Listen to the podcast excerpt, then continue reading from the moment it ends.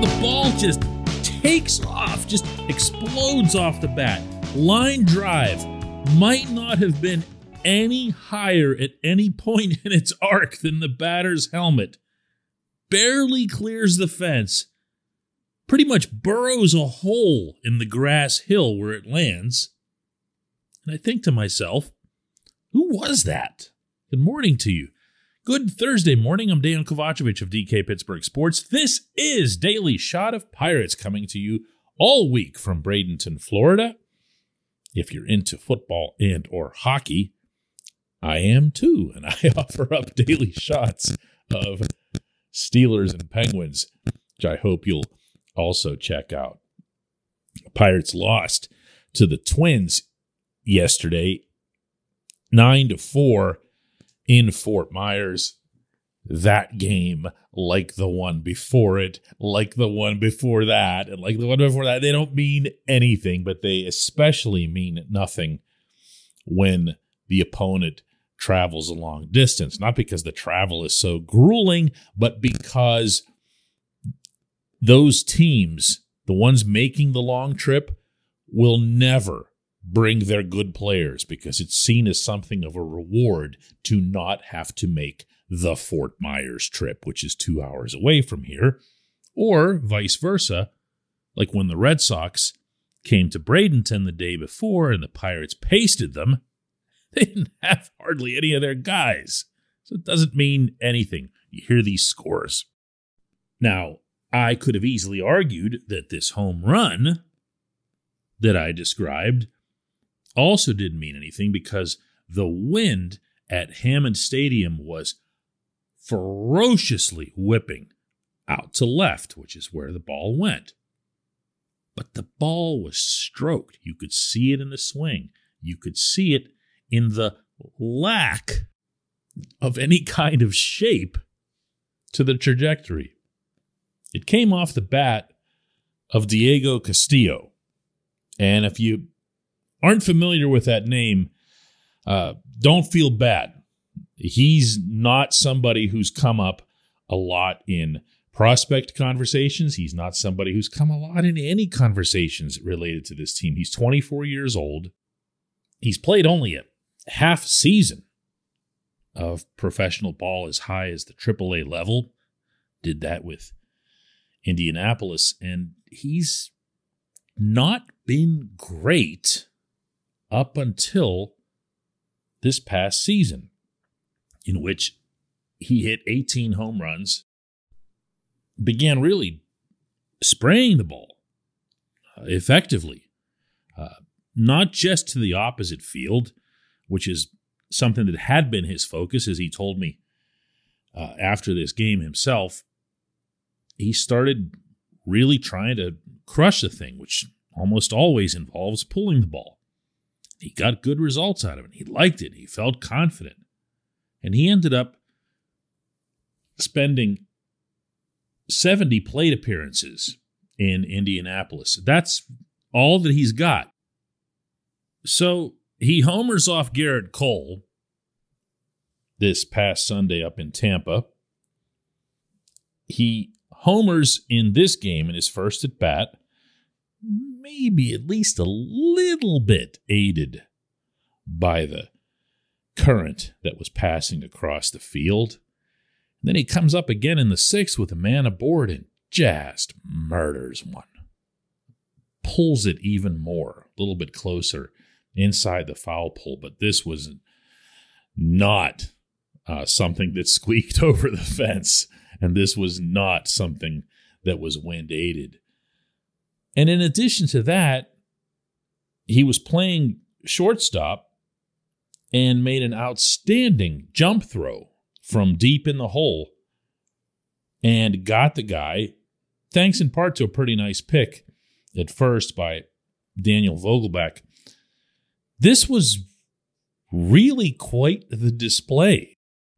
And given the complete lack of composition to this team's bench, I'm having a hard time imagining how you wouldn't take a player like this north to St. Louis. This portion of Daily Shot of Pirates is brought to you by our friends at North Shore Tavern, that's directly across Federal Street from PNC Park. It's home of Steak on a Stone, an eating experience, underscoring the word experience. The steak is brought to you partially cooked on an 800 degree stone, and you do the rest. It's a ton of fun, it's a great meal, and it's a baseball atmosphere like no other in Pittsburgh. North Shore Tavern, right across Federal Street from PNC Park. Now, I'm not about to predict stardom for this player. It took him a while to reach this point. That doesn't mean that he's a finished product either. But if he'd been on any kind of path toward uh, being an everyday player, it almost certainly would have begun forming a long time ago. However, just getting to the majors is a pretty nice thing. Once you get to the majors, you're free to make any kind of impression that you want at any position. And on top of all that, when it comes to bench players, you want them to have some kind of combination of ability, but also patience and professionalism and happy to be here kind of feel to it. And if you want a snippet of what this individual's personality is like, listen to some of the conversation he and I had after the game. How confident do you feel right now? Uh, hundred percent. Super confidence, Super confident right now. Two home runs, big play in the field. Looks like it. Yeah, I mean, I'm enjoying my game right now. I mean, having fun all day here. I got a great teammates. That's why I can get the opportunity to enjoy and have fun during the game, during the practice. So that gives me a lot of confidence and talking to myself. I like to talk to myself all the time, saying like, "Come on, you can, you can do it here. You can do it here. This is the moment." You're gonna have, you're gonna have your pitch to hit a bomb, and it happens, you know. Big smile through that whole thing. You know what? That's good too. That's good too. This team is not going to win a ton of games. I'm not exactly spoiling the ending for you here. And if the starting pitching doesn't look a whole lot better in the very, very near term future, it could get pretty ugly pretty fast. So get yourself a young guy who can make some plays, who can smile, who can enjoy it, and maybe become something a little bit more. Again, you don't want to put a cap on him. You know, look, I'm not sharing this with you as if it's some great story. And I definitely want to temper any expectations because the kids hit three home runs in four days and knocked one off Cole, two in one day, and everything else. Don't do that. This is not Oneil Cruz. Uh, this is a nice player who could become a nice piece that was acquired in the Clay Holmes trade with the Yankees along with Hoy Park. If that happens, wonderful. You see where it goes. The more of these types of situations that unfold positively for the Pirates down here, and then, of course, into the season, the stronger they become as an organization. Whether they have room for them on the field or whether they use them as trade chips or whatever it is, they become stronger with every single asset that matures. When we come back, just one question.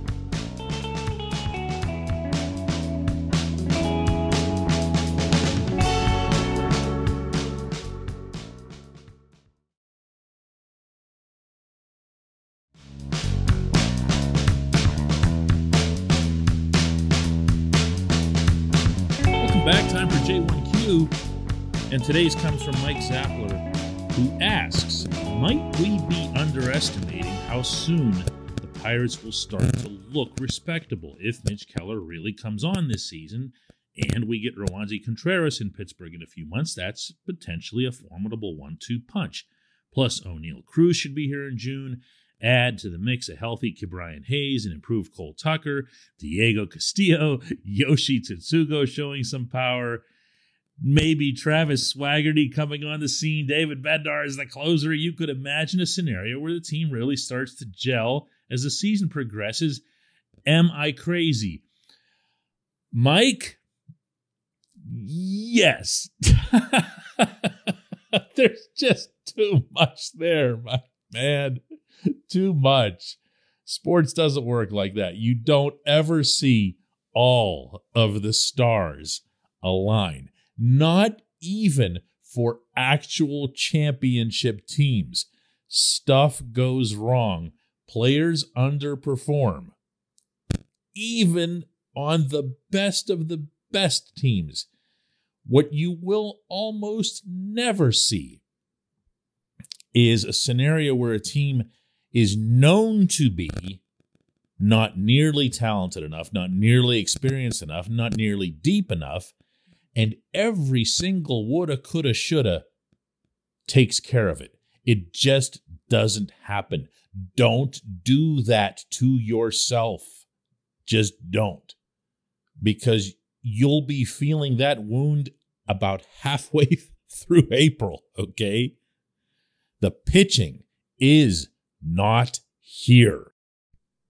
You mentioned Keller and Contreras, or, you know, two thirds of a season of Contreras. And I'll come back with all the other parts of those missing fractions because I don't see them. I don't see them. Uh, just to give you an example, Bryce Wilson pitched in the game I covered in Fort Myers yesterday. And there were times through the first three innings where I was like rubbing my eyes, like, who is this guy? Dynamic with the fastball, had them off balance with the off speed stuff.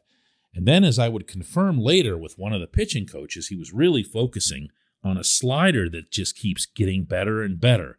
More dynamic, more action to it. It's really, really pulling away from right handed hitters. Great. I want to see stuff from Wilson. He has better stuff than Crowe. I also want to see better stuff from Will Crowe. And I want to see the return of the version of JT Brubaker that wasn't giving up two or three home runs a game. Whatever it is that's caused that, and it really began to hit hard, both literally and figuratively, in the middle of last summer, it's got to stop. And once again, do you hear what I'm doing here? I'm doing the same thing you did with your cue, which is a lot of coulda, woulda, and shoulda. And let's not leave Keller out of this. This dude's coming into this season with a seven career ERA. All right? He's anything but some known commodity or a sure thing. It's exciting. It's going to be fascinating to watch how his stuff plays off of a 98, 99 mile an hour fastball that he suddenly got back. But that doesn't mean he's going to be able to pitch his way out of jams, pitch inside. Remember the reason that he got sent back to Indianapolis to work with Joel Hanrahan? There's not a place for me to go in any kind of upbeat dialogue about the 2022 Pirates without crossing that bridge. And I can't even make the first step onto the bridge. They've got to find starting pitching, either from the guys they've currently got or in the next 10 days when you're going to start seeing some different names and some free agents uh, pop up. My understanding continues to be from down here that the Pirates will seek more pitching through free agency, even if that costs gasp money.